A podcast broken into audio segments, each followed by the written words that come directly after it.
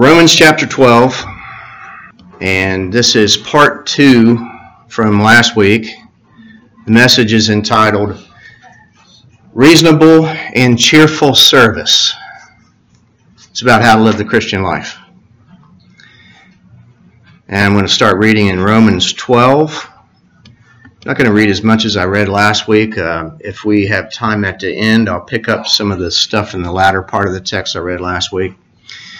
Verse 1 I appeal to you, therefore, brethren, by the mercies of God, to present your bodies a living sacrifice, holy, acceptable unto God, which is your reasonable service. And be not conformed to this world. In the reading last week, I mentioned that the word world here means age or period of time.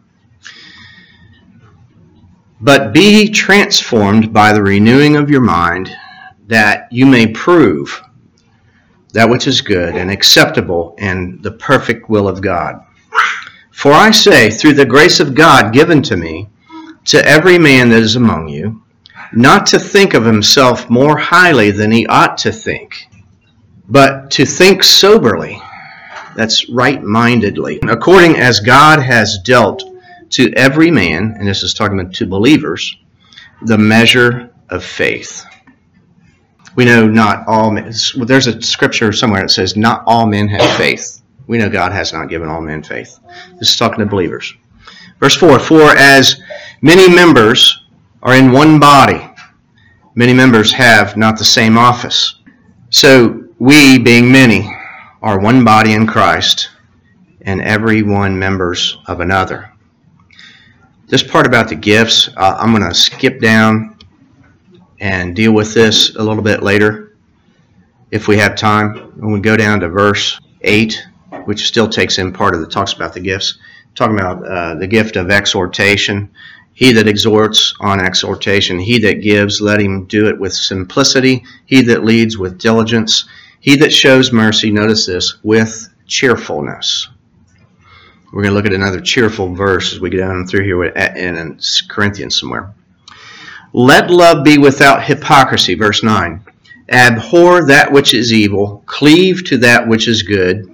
Be kindly affectionate one toward another with brotherly love, in honoring, preferring one another, not slothful in business, fervent in spirit, serving the Lord. Rejoice in hope patient in tribulation, steadfastly continuing in prayer, distributing to the needs of the saints, in other words, believers, pursuing hospitality. So I'll stop the reading there. Now, last week we, we did part one. We didn't get to get much into this text here. We looked at some other things, and the introduction was kind of long. We mentioned that God's people are to be comforted with the gospel.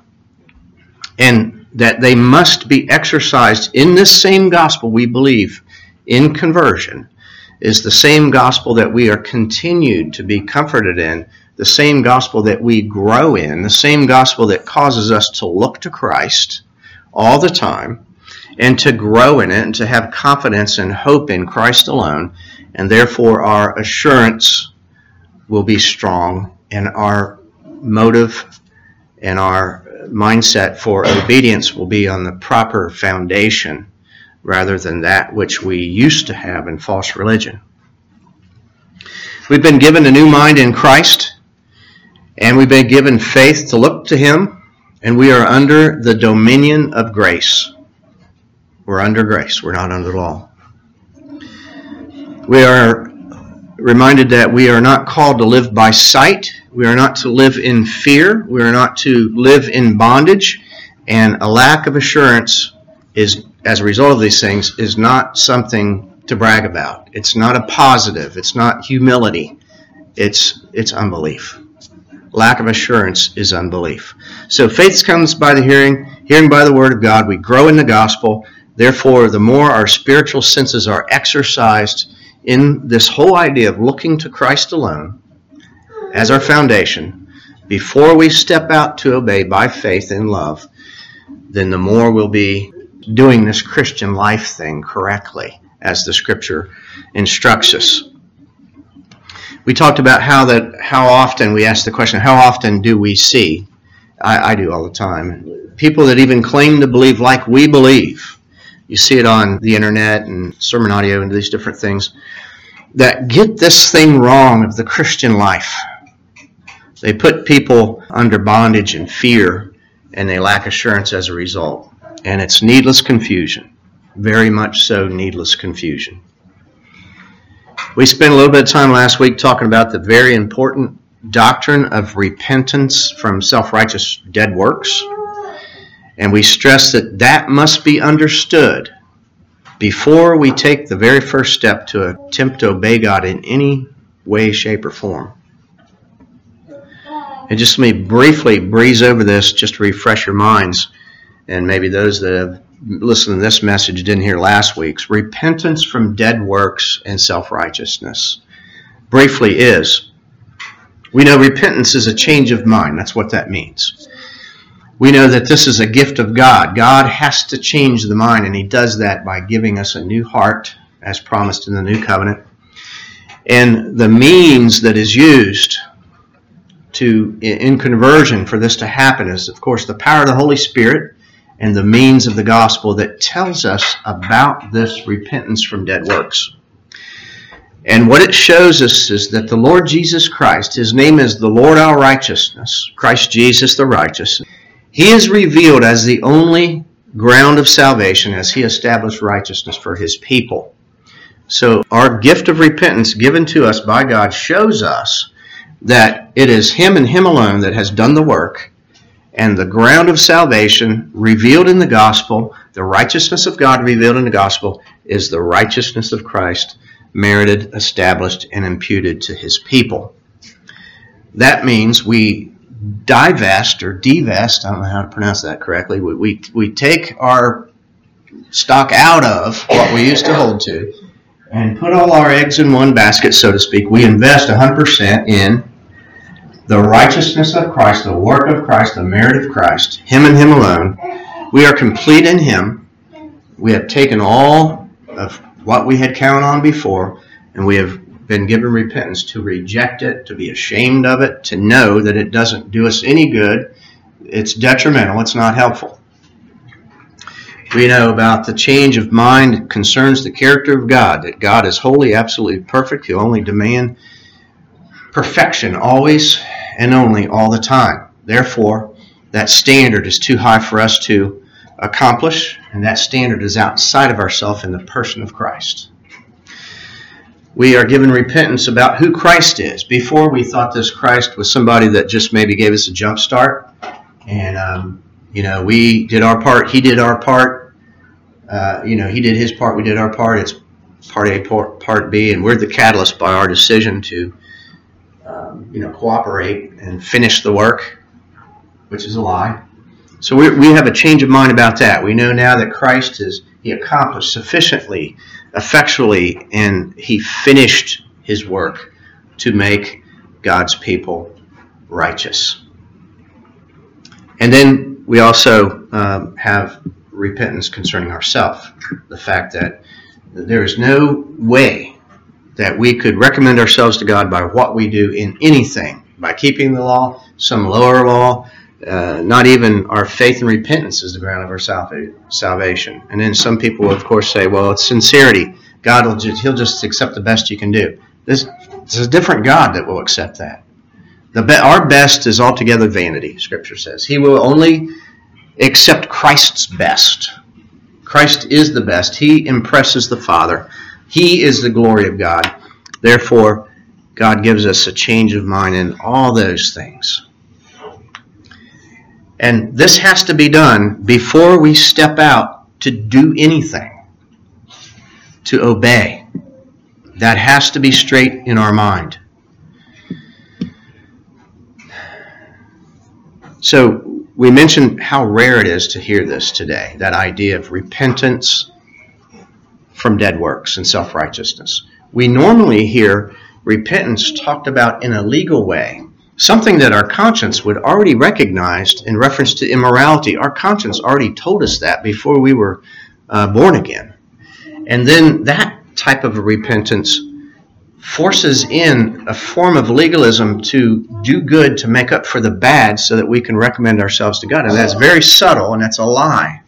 And that is a sort of an easy task for Satan to keep that ball rolling in our minds. The gospel has to explode that idea.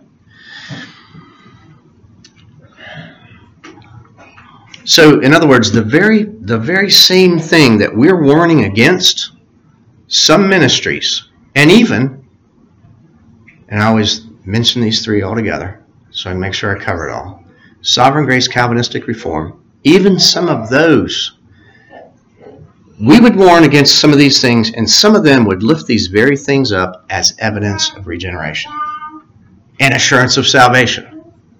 And this is ridiculous. We keep pointing these things out. And hopefully, as time goes on, you see them quicker and, and are able to identify them and point them out and um, avoid and to warn others about. Also, last week, um,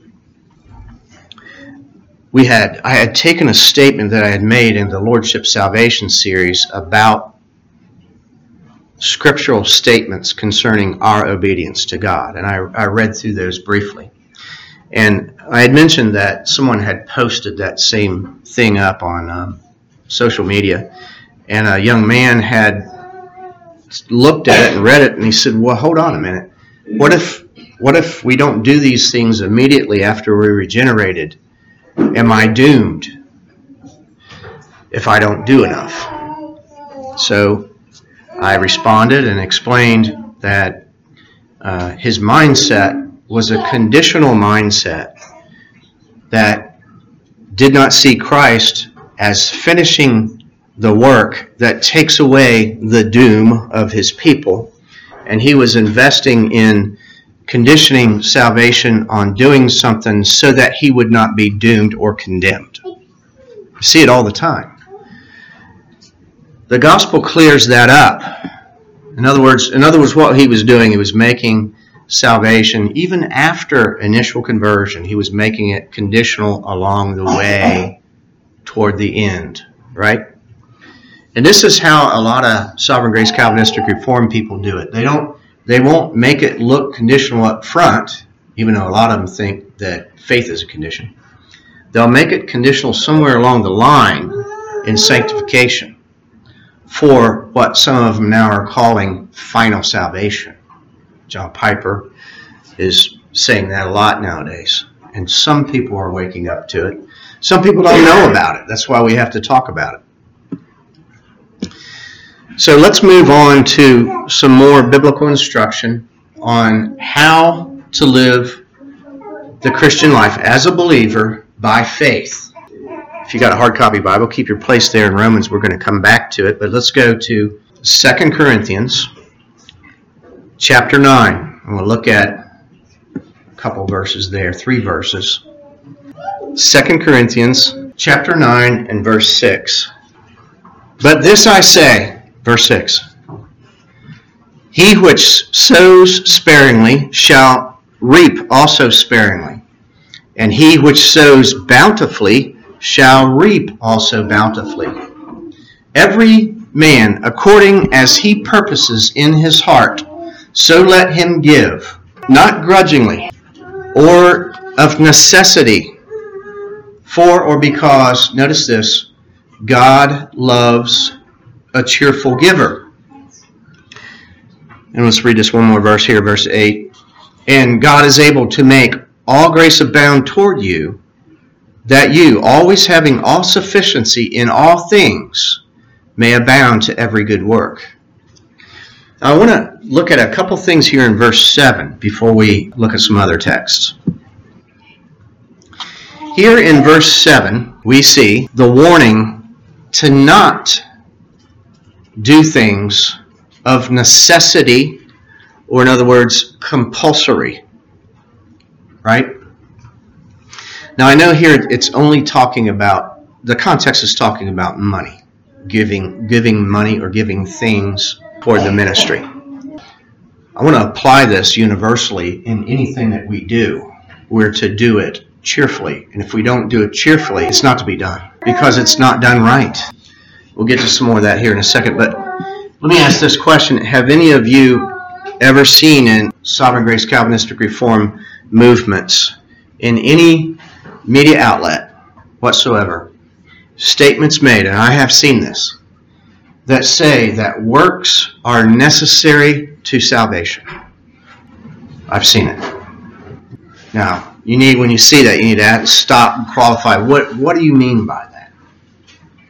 I've asked that before, and some of them go on to mean what I'm warning about. The dangerous view of that if you don't do so many things by a certain time, you can't really look at yourself and say you're saved.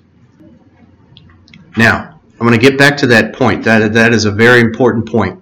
And I'm tying it to this idea of compulsory or necessity. Works out of necessity that are compulsory, that you feel made to do. And if you don't do them, there's a, something's going to happen that's not good at you. Without which you shall not see the Lord, is the way they put it, right? Do these things you'll be holy, or at least you prove yourself to be holy. And if you're not doing these things, they say, in this way of progressive sanctification, then you will not see the Lord. It's conditional salvation in sanctification. I don't care if they scream that it doesn't have anything to do with justification. I don't care because they're making sanctification run the justification. Very, very important things that are very subtle here that they try to sneak in. I want to notice something here in verse 7. Everyone according as he purposes in his heart, so let him give. Now, let's just look at money just for a second.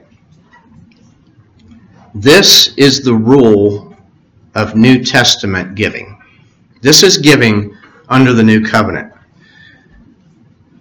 This rules out tithing. Tithing is not here it cancels it. There is no number here. There's no percent here. According as he purposes in his heart, no number given. Doesn't say 10%. Doesn't say 2% either. Doesn't say 90%. It says, according as he purposes in heart, so let him give. And here are the things that they're saying not to do. Not grudgingly, which means grievously or out of reluctance, or of necessity, which, again, I think that's the easiest thing to see out of compulsion. I mean, some of you have been in churches in the past uh, when they talk about tithing, and they're real big on it. And they say if you don't tithe, something's going to happen to you. God's going to take stuff away. If you do tithe, you get all the goodies. You know, you get all the stuff. And um, all those all those false motives for making it compulsory screws everything up. Screws up the motive, the incentive, and it causes self righteousness and dead works. And we could go on and on. And you can again, you can put anything in here, not just giving money you can put anything, and we're going to cover some of those here in a minute. This applies to a lot of different things. We know this that faith, God given faith, produces love and thanksgiving. And as you study the scriptures and see Christ clearer, you see him more lifted up, and you see as you go along and mature, you grow down and you see you don't do, deserve anything.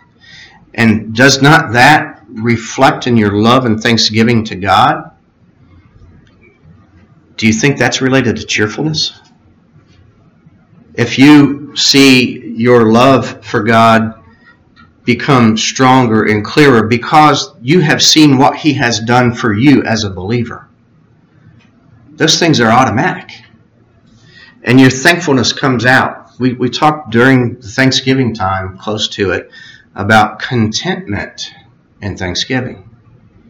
If you're content, you'll be thankful. If you're not content, you're going to be grumbling, murmuring.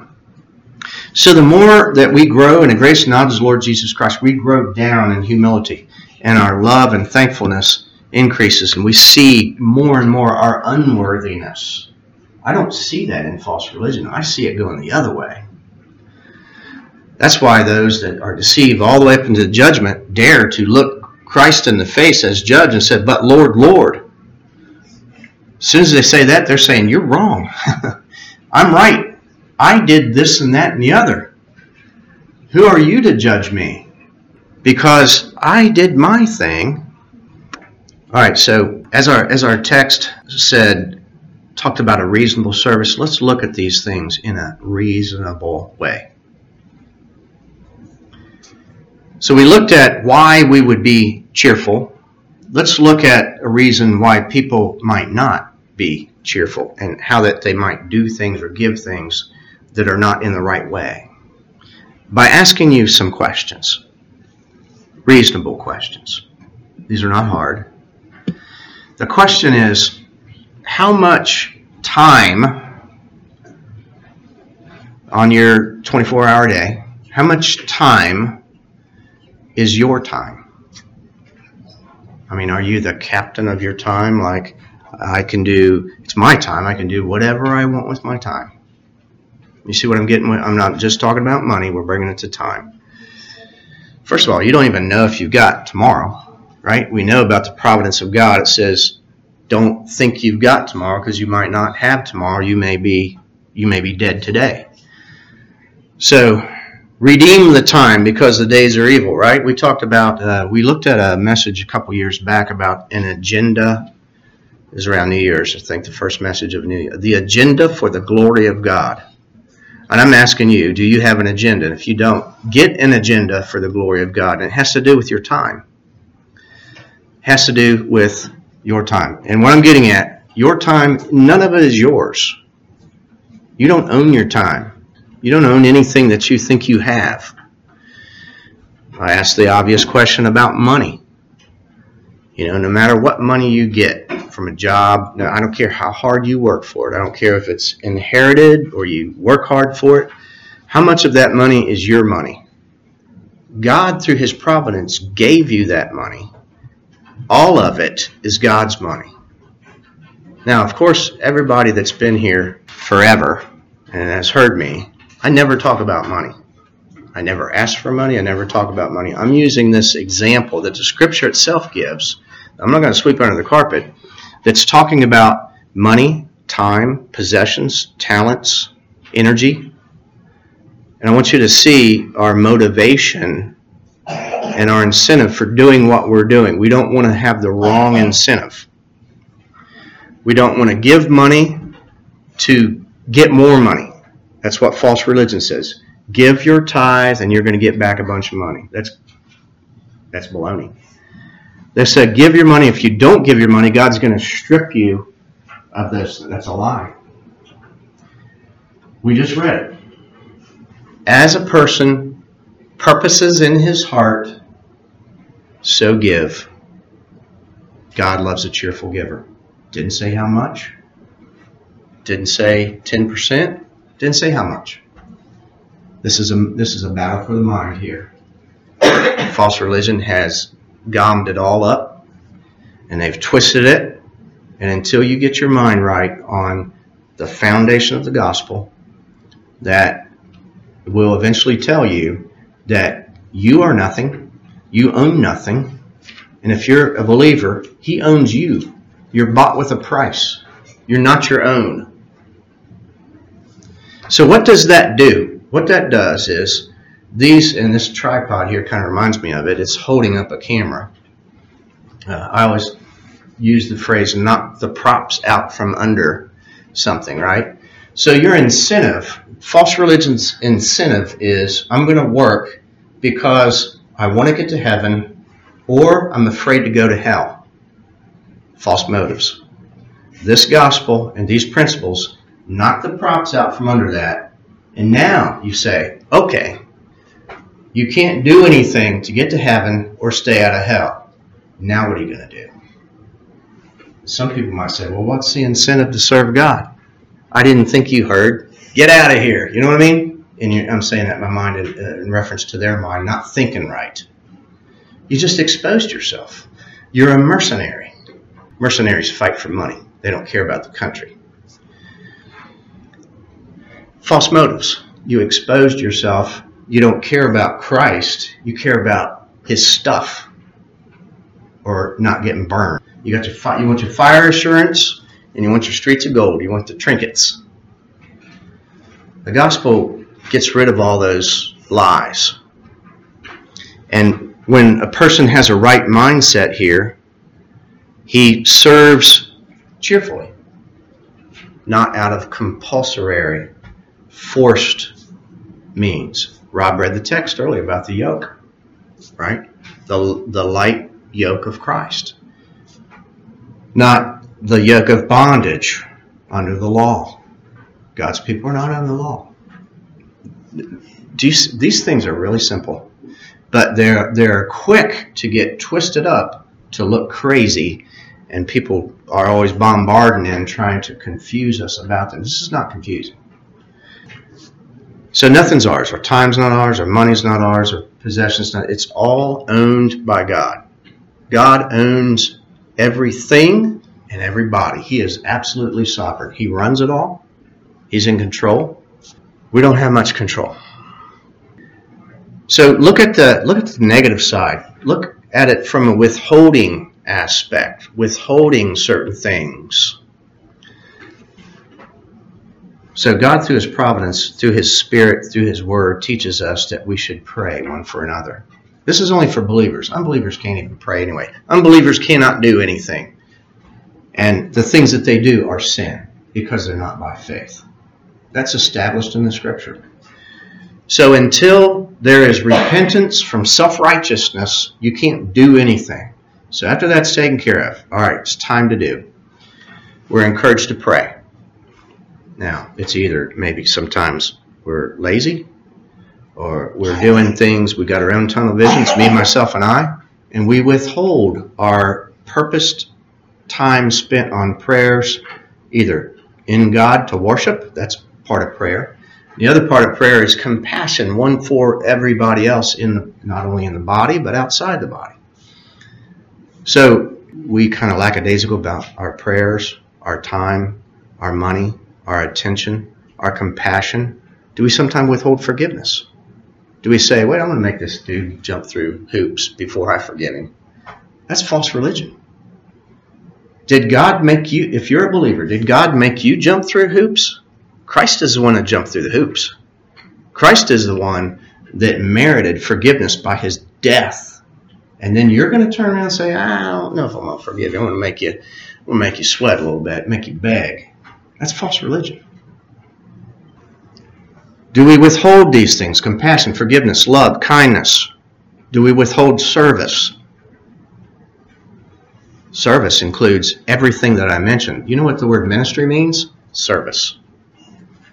Is everybody in the ministry? Yes, everybody in the body is in the ministry.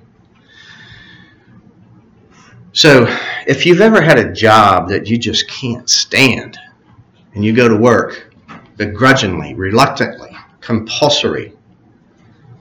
It's not fun. But if you go to a job that you like, you like your boss, you like the work, you like everything about it, you kind of like getting up in the morning and going. This job's pretty rare, I guess, today. I don't know. I'm just being honest for me. I'm not going to lie to you. But move that idea into the service unto God. The more you see of Him, what He has done for His people, for you, the more that service will be cheerful, will be thankful, will be loving. And it's nothing that, that we're doing in our own mind. It's something that the Spirit of God, we can't even take credit for seeing it right. The Spirit of God brings us to a right mindset. And the more you get in the scripture and read about it and think about it, God is, will speak to you through His Word, the voice of Christ, not audibly, but the teaching in the scripture will tell you what I'm telling you. So, are you able to give anything you think you possess to the service of the Lord Jesus Christ cheerfully? If not, don't. There's a box back there where sometimes people put money. If you can't put money in there cheerfully, by all means, do not put money back there. We don't ask for money. That money is a cheerful box for cheerful givers. don't give money unless you can do it the right way. We don't want it. We don't need it. It will only be to your detriment. So before you take the first step, make sure it's cheerful and reasonable. This has to do with faith and love. Things are done by faith in love. Back to uh, 12.1, Romans 12.1. I appeal to you, therefore, brethren, by the mercies of God, to present your bodies a living sacrifice, holy, acceptable unto God, which is your reasonable service. Now, let's be reasonable when we talk about this. We're going to be rational. We're going to be logical. We're presenting an argument. That's what reasonable is. That's what we're doing here. Now, of course, as we've been wearing this thing out, first you have to have a reasonable gospel, right? That's the foundation that we've talked about. The gospel that is in the scripture that's the power of God unto salvation is a reasonable gospel. Because we know God is a reasonable God. He is a logical God. He is the author of logic and truth and reason. Man can come up with their own garbage that twists that. But usually, man by nature is, is sort of mystical, and they sort of like to blend some ignorance and cloudiness and vagueness in there. But the gospel says that it is the power of God into salvation. If we are ignorant of the person and work of Christ, who he is and what he did, if we're ignorant of that, all we're going to do as a result is we will go and try wherever we go to establish our own righteousness. We'll go about to establish a righteousness of our own. That's what ignorance, ignorance is not bliss here, it's death. But we have to know about the gospel of the Lord Jesus Christ who has accomplished sufficiently this work that he has already finished for his people. So in this text here, what we let's look first and make sure what here is holy and acceptable before God. What's he talking about? What is, what is it that's holy? Is it our physical body in and of itself? Look at the text. Present your bodies a living sacrifice, holy, acceptable unto God. Is it our body? Absolutely considered in and of itself. I want to run through some text real quick here. And if you can follow if you want, they're mostly one liners. You can just listen if you want. 1 Corinthians 13 3 says, I'm going to give some example using the word body in here. And though I give, this is the love chapter, read this during a lot of the weddings.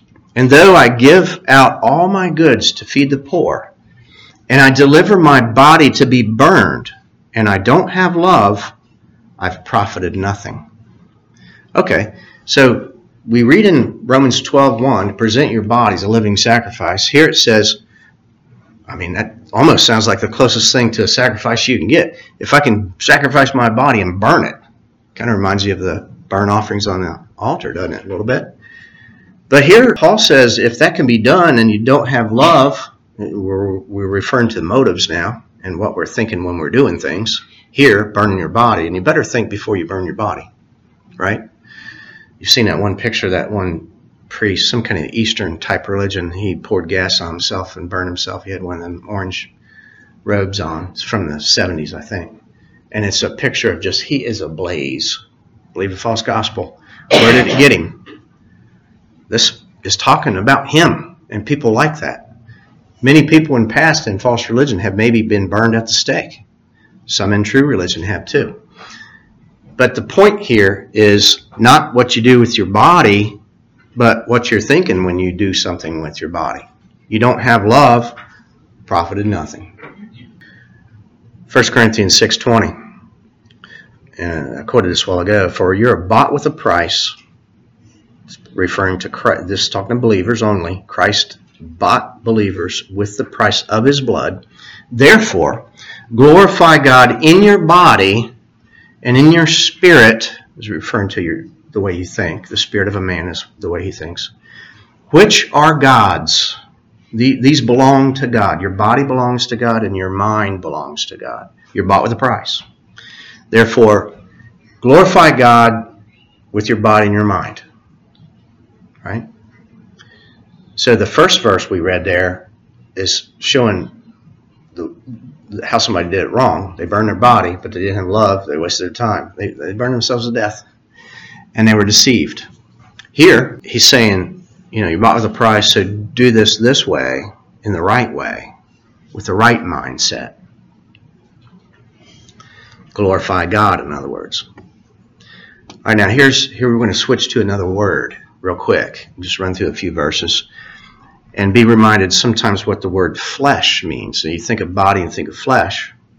And sometimes in the scripture, body does mean flesh, but other times it doesn't. So let's look at a few of these. This is uh, Romans 7, 4, and 5. Romans chapter 7, verse 4 and 5. So, my brothers, you also have become dead to the law.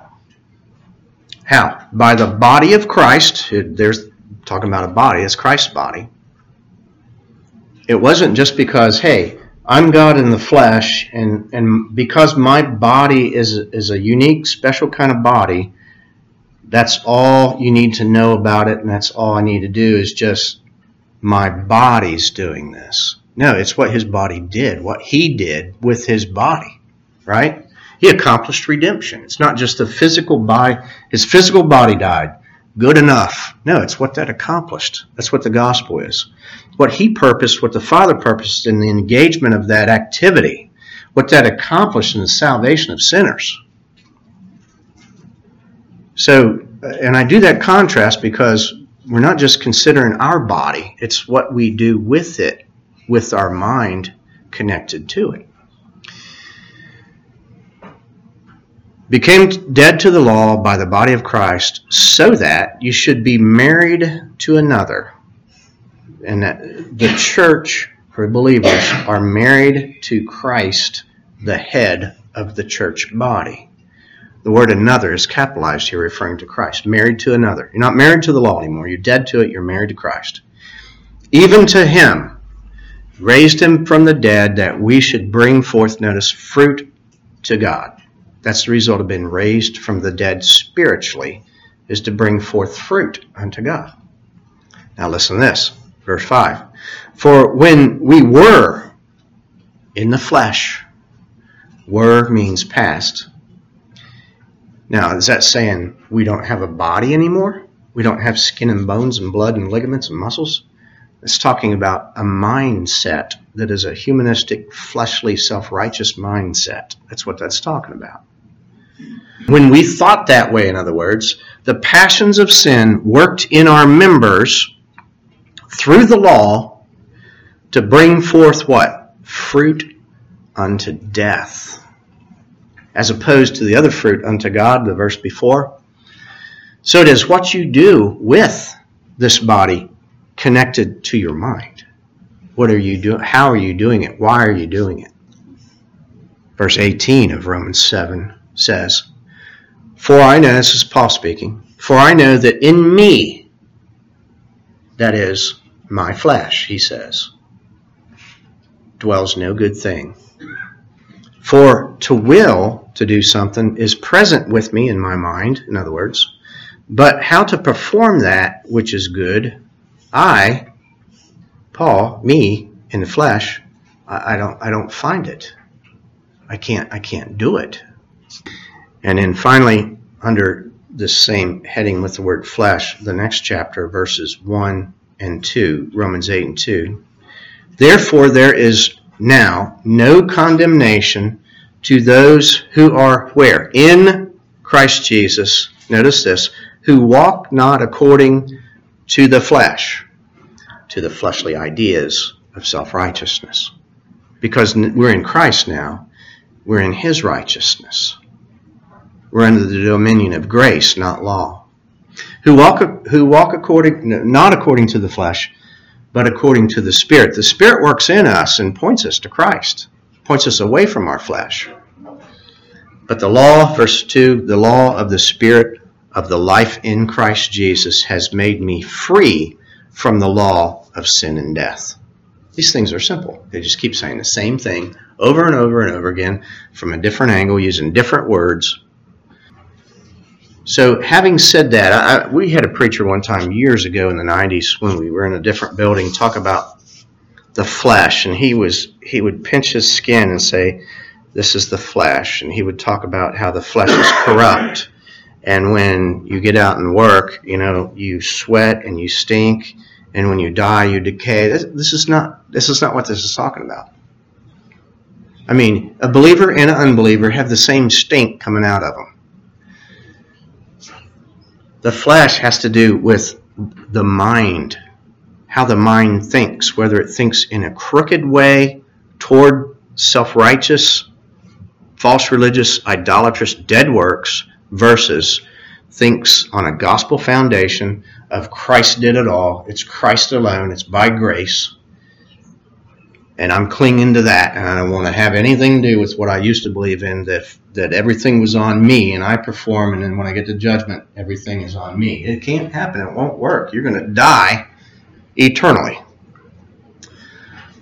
So the Word of God also does not teach that things in and of themselves are evil. The Gnostics who denied the resurrection said that the body itself, in and of itself, was evil. Sometimes Catholics would kind of bring this mindset on by telling their priests, you can't marry, right? Or you can't eat certain things. Other religions say you can't eat certain things. Uh, the Catholics, maybe they'll go to a, a, a monastery. I'm going to get away from everything because they think things are evil. And what's evil is their wicked mind that they're bringing with them. They can't get away from that. That's what they're bringing with them. So, uh, you know, the Amish, they think you know, the weird idea like this modern, they'll look at this world, the word world, it means age. They'll say, well, that's talking about this modern age of electronics. So let's weed ourselves of electronics and we'll be pure. I'm not buying your cheese. You know, I'll just tell you right now, I'm not buying your furniture is overpriced. I ain't buying it. And if you go on and on, you can give other examples like Pentecostals, you know, and, and really every religion that doesn't preach the gospel, even, you know, conservative Baptists, whatever, and even reformed type people sometimes, they will take on this idea that they'll imply that things are evil. We've already looked at a couple verses that prove just the physical body in and of itself is not evil because you saw some verses pro and con talking about what you do with your body. And that's what I'm going to get back to. It's what you do with whatever we're talking about. Some people are weird in religion about sex, like sex is evil. And even in married couples, you're they have this list. I don't know where they get it. You can only do certain things. Get, get away from me. You're an idiot. A gun you put a gun on the table, that gun is evil. It's going to jump up and shoot somebody. No, it's what you do with it. What if a, a, a wild boar or a coyote or a wolf is coming to your house? I left the burglar thing out. Left the burglar thing out for the pacifists, but the um, the animal is coming to attack your family. That gun, it's a good idea to have it, you, and you defend yourself against the wild animals, right? So the gun in itself doesn't jump up. Guns don't kill people, people do. There's my Second Amendment speech. Alcohol. Scripture talks about everything in moderation, right? I mean, that, that alcohol, it might be good. Paul talks about wine's good for your stomach. We know if you got a cold, sometimes whiskey, you know, but in something a little bit past moderation, you're going to get drunk. Scripture talks, says don't get drunk, right? Anything is that way. Uh, I've had kidney stones, and uh, I've used some pretty good medication, and I, and I like it better than I should. So I, I have a propensity toward uh, an addiction to opioids, and I don't want to be around certain pills because I like them, and I've had to use them for three or four different medical events in my life. But those pills in and of themselves are not evil because I have used them in times past where if I didn't have them, I would have pulled my hair out and don't know what I would have done. I passed out, puked, whatever. they're useful for certain purposes. So things, what I'm getting at is things in and of themselves are not evil. It's what you do with things. And there's some snacks back there, you know. I mean, Charlene brought in this some kind of cheese Danish thing, and it's great. And I'm trying to stay away from it. And um, when I actually when I went back there to get it, it I, I couldn't find it. And then later on, I saw it was there. So I'm still going to try not to touch it. But the idea is moderation, right? you'll see certain preachers preach against, you know, don't smoke, but they maybe they're gluttons or they do something else. It's a lot of hypocrisy in religion. Money. Money is a thing, but the love of money is the root of all evil. Money's not evil. It's the love of it. If you love money, what are you gonna what are you gonna do? You're gonna hold it you're gonna be selfish with it, right? You get the idea. I just want us to think about I want us to think about thinking about things. That's what this is. It's how we think about things. Listen to this. Philippians 4:18. But I have all and abound. He's saying I don't really need anything. I've been filled, having received from Epaphroditus the things which you sent. They they collected some things and they gave them to Epaphroditus to give to Paul. And he said, what he, he described this this gift as an odor of a sweet smell. You know how that in times past the sacrifices and, or and or the incense, different things that were going on were a sweet smelling savor unto the Lord. It says, whether it be a sacrifice or incense and prayers, whatever. Paul reckoned that thing that was given to him to be like that. It's a sweet. it smells good. I like it, in other words. The gift, I don't think it's talking about it was, uh, you know, some sugary cake or some meat that smelled good. He's saying the act, that sacrificial act, smells good to him, metaphorically. He said, he goes on to say, a sacrifice acceptable and well pleasing to God. Now, why is that? It's because of how that they gave it to him, the reason they gave it to him, the, the incentive or motive for giving it to him. They loved Paul. And this was set aside for Paul because they loved him. And by faith, they gave this to him.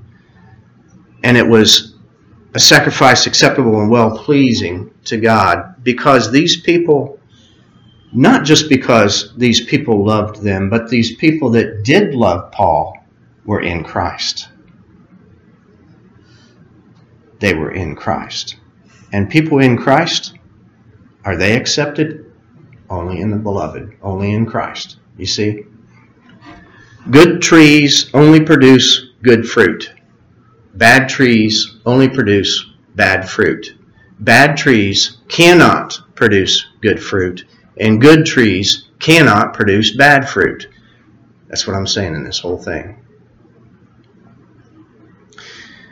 Hebrews 13, 15 says, By him, speaking of God, this is who gets the credit, who gives the energy to do this. By him, then, let us offer the sacrifice of praise to God continually, that is, the fruit of our lips, confessing his name. And we talked about confession of his name, what that means. It means to say the same thing about him that God says about himself, back when we looked at Romans 10.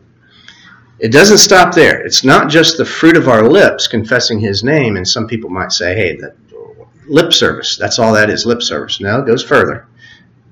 It, it says, first of all, that that is a sacrifice of praise. So just don't call something lip service if you don't know that it's lip service. But it goes further, verse 16.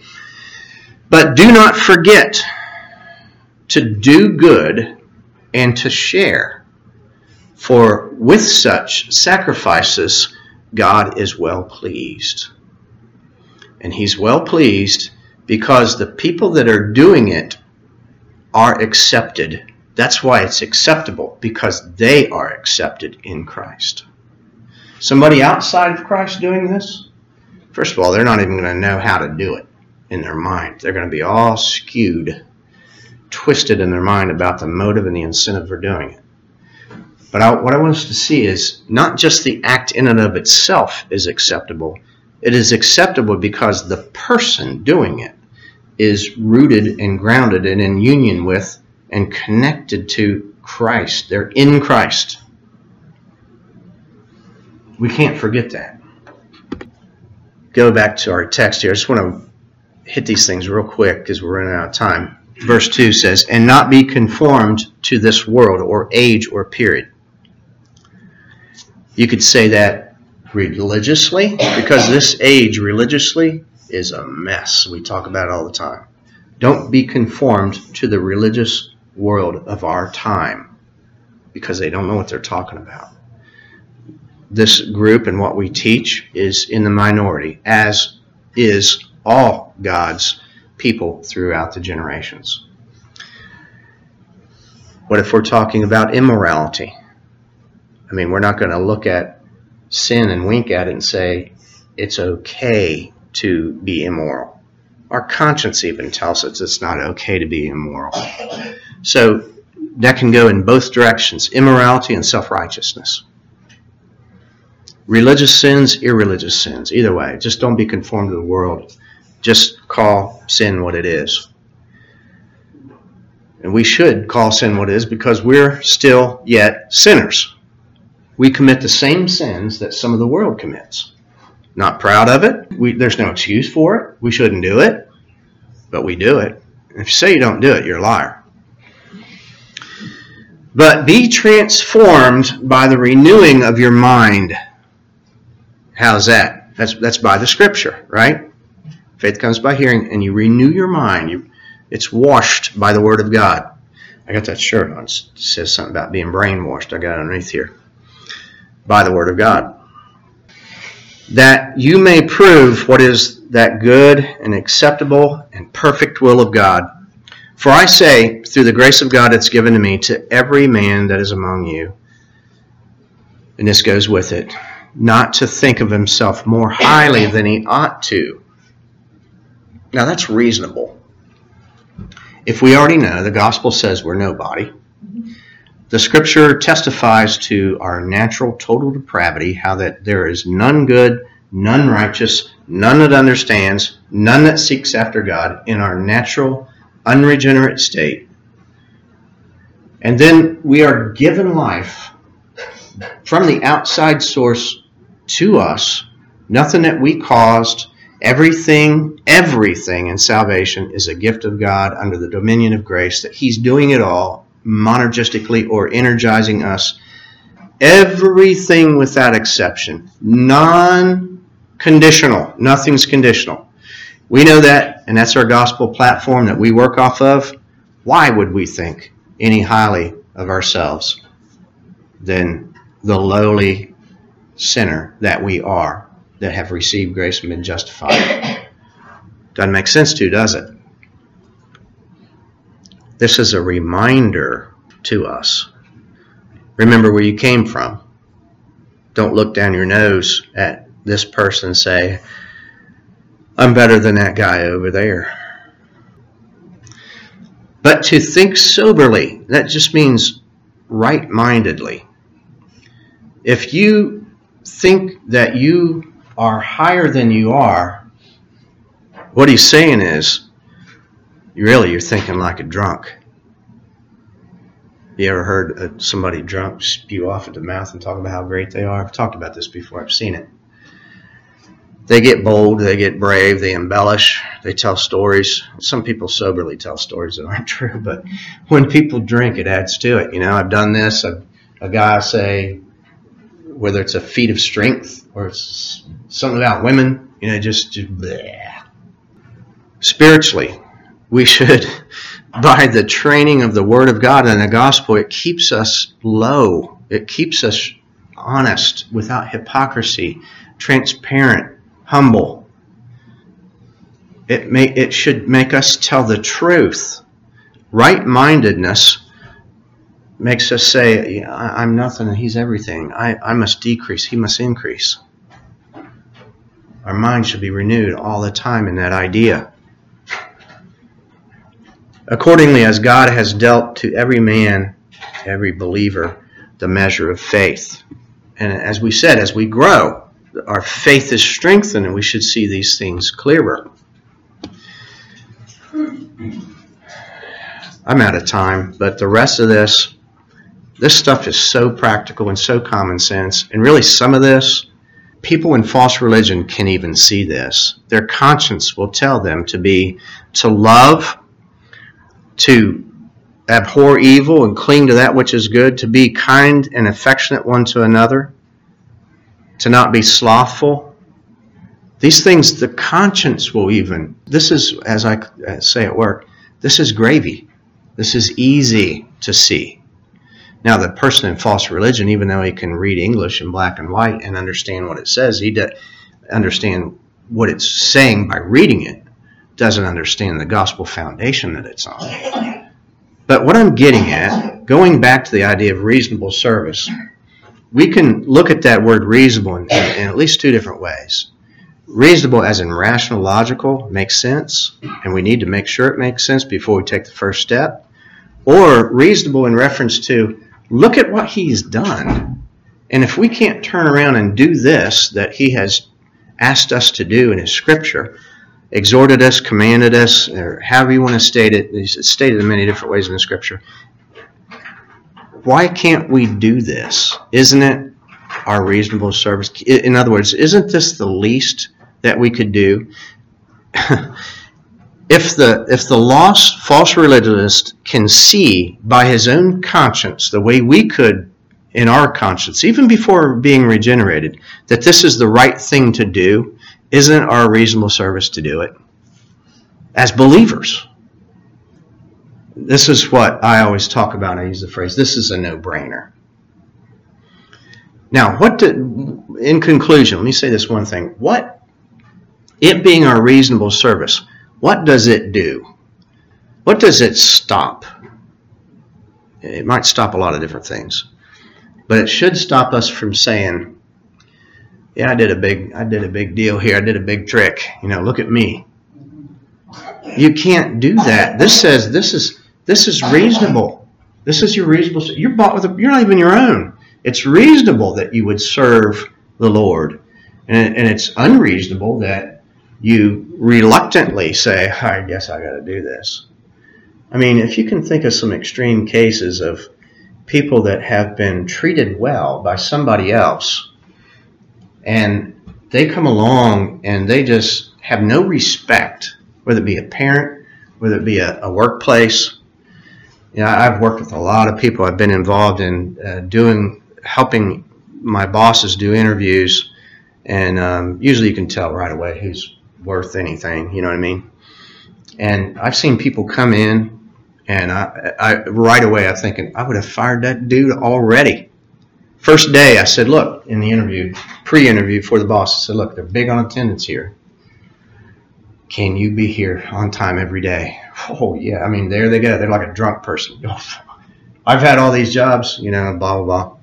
First day, I'm thinking that's it, dude. I wouldn't. I, you lied to me in the interview, right? But sometimes our the companies I've worked for would just let them slide, let them slide, let them slide and I would watch them. I would hear them talk. I would see their attitude. I'm thinking, I cannot believe that you are still working here. You know, the attitude, the disrespect, what they've been given for what they're worth. Let's let's not, as believers, be like that to our Father. We've been given everything through Christ. How do we serve that way? What's our incentive? It's not to stay out of hell or get to heaven. That's already taken care of. That's removed. It will show whether you're real or not. Now, those incentives are moved away. Right? The props are knocked out from underneath it. All right, go ahead. Let's see. What are you what are you in this thing for? Again, th- this stuff is really really easy it's not rocket science, but the infusion of false religion into people's thinking just keeps coming in. It's a battle, it's a war for the mind. And we have to be on guard to all this baloney crap coming in. Any questions or comments? before we close? It's good to have you. Stephen? Stephen? All right, good. Come back anytime. All right.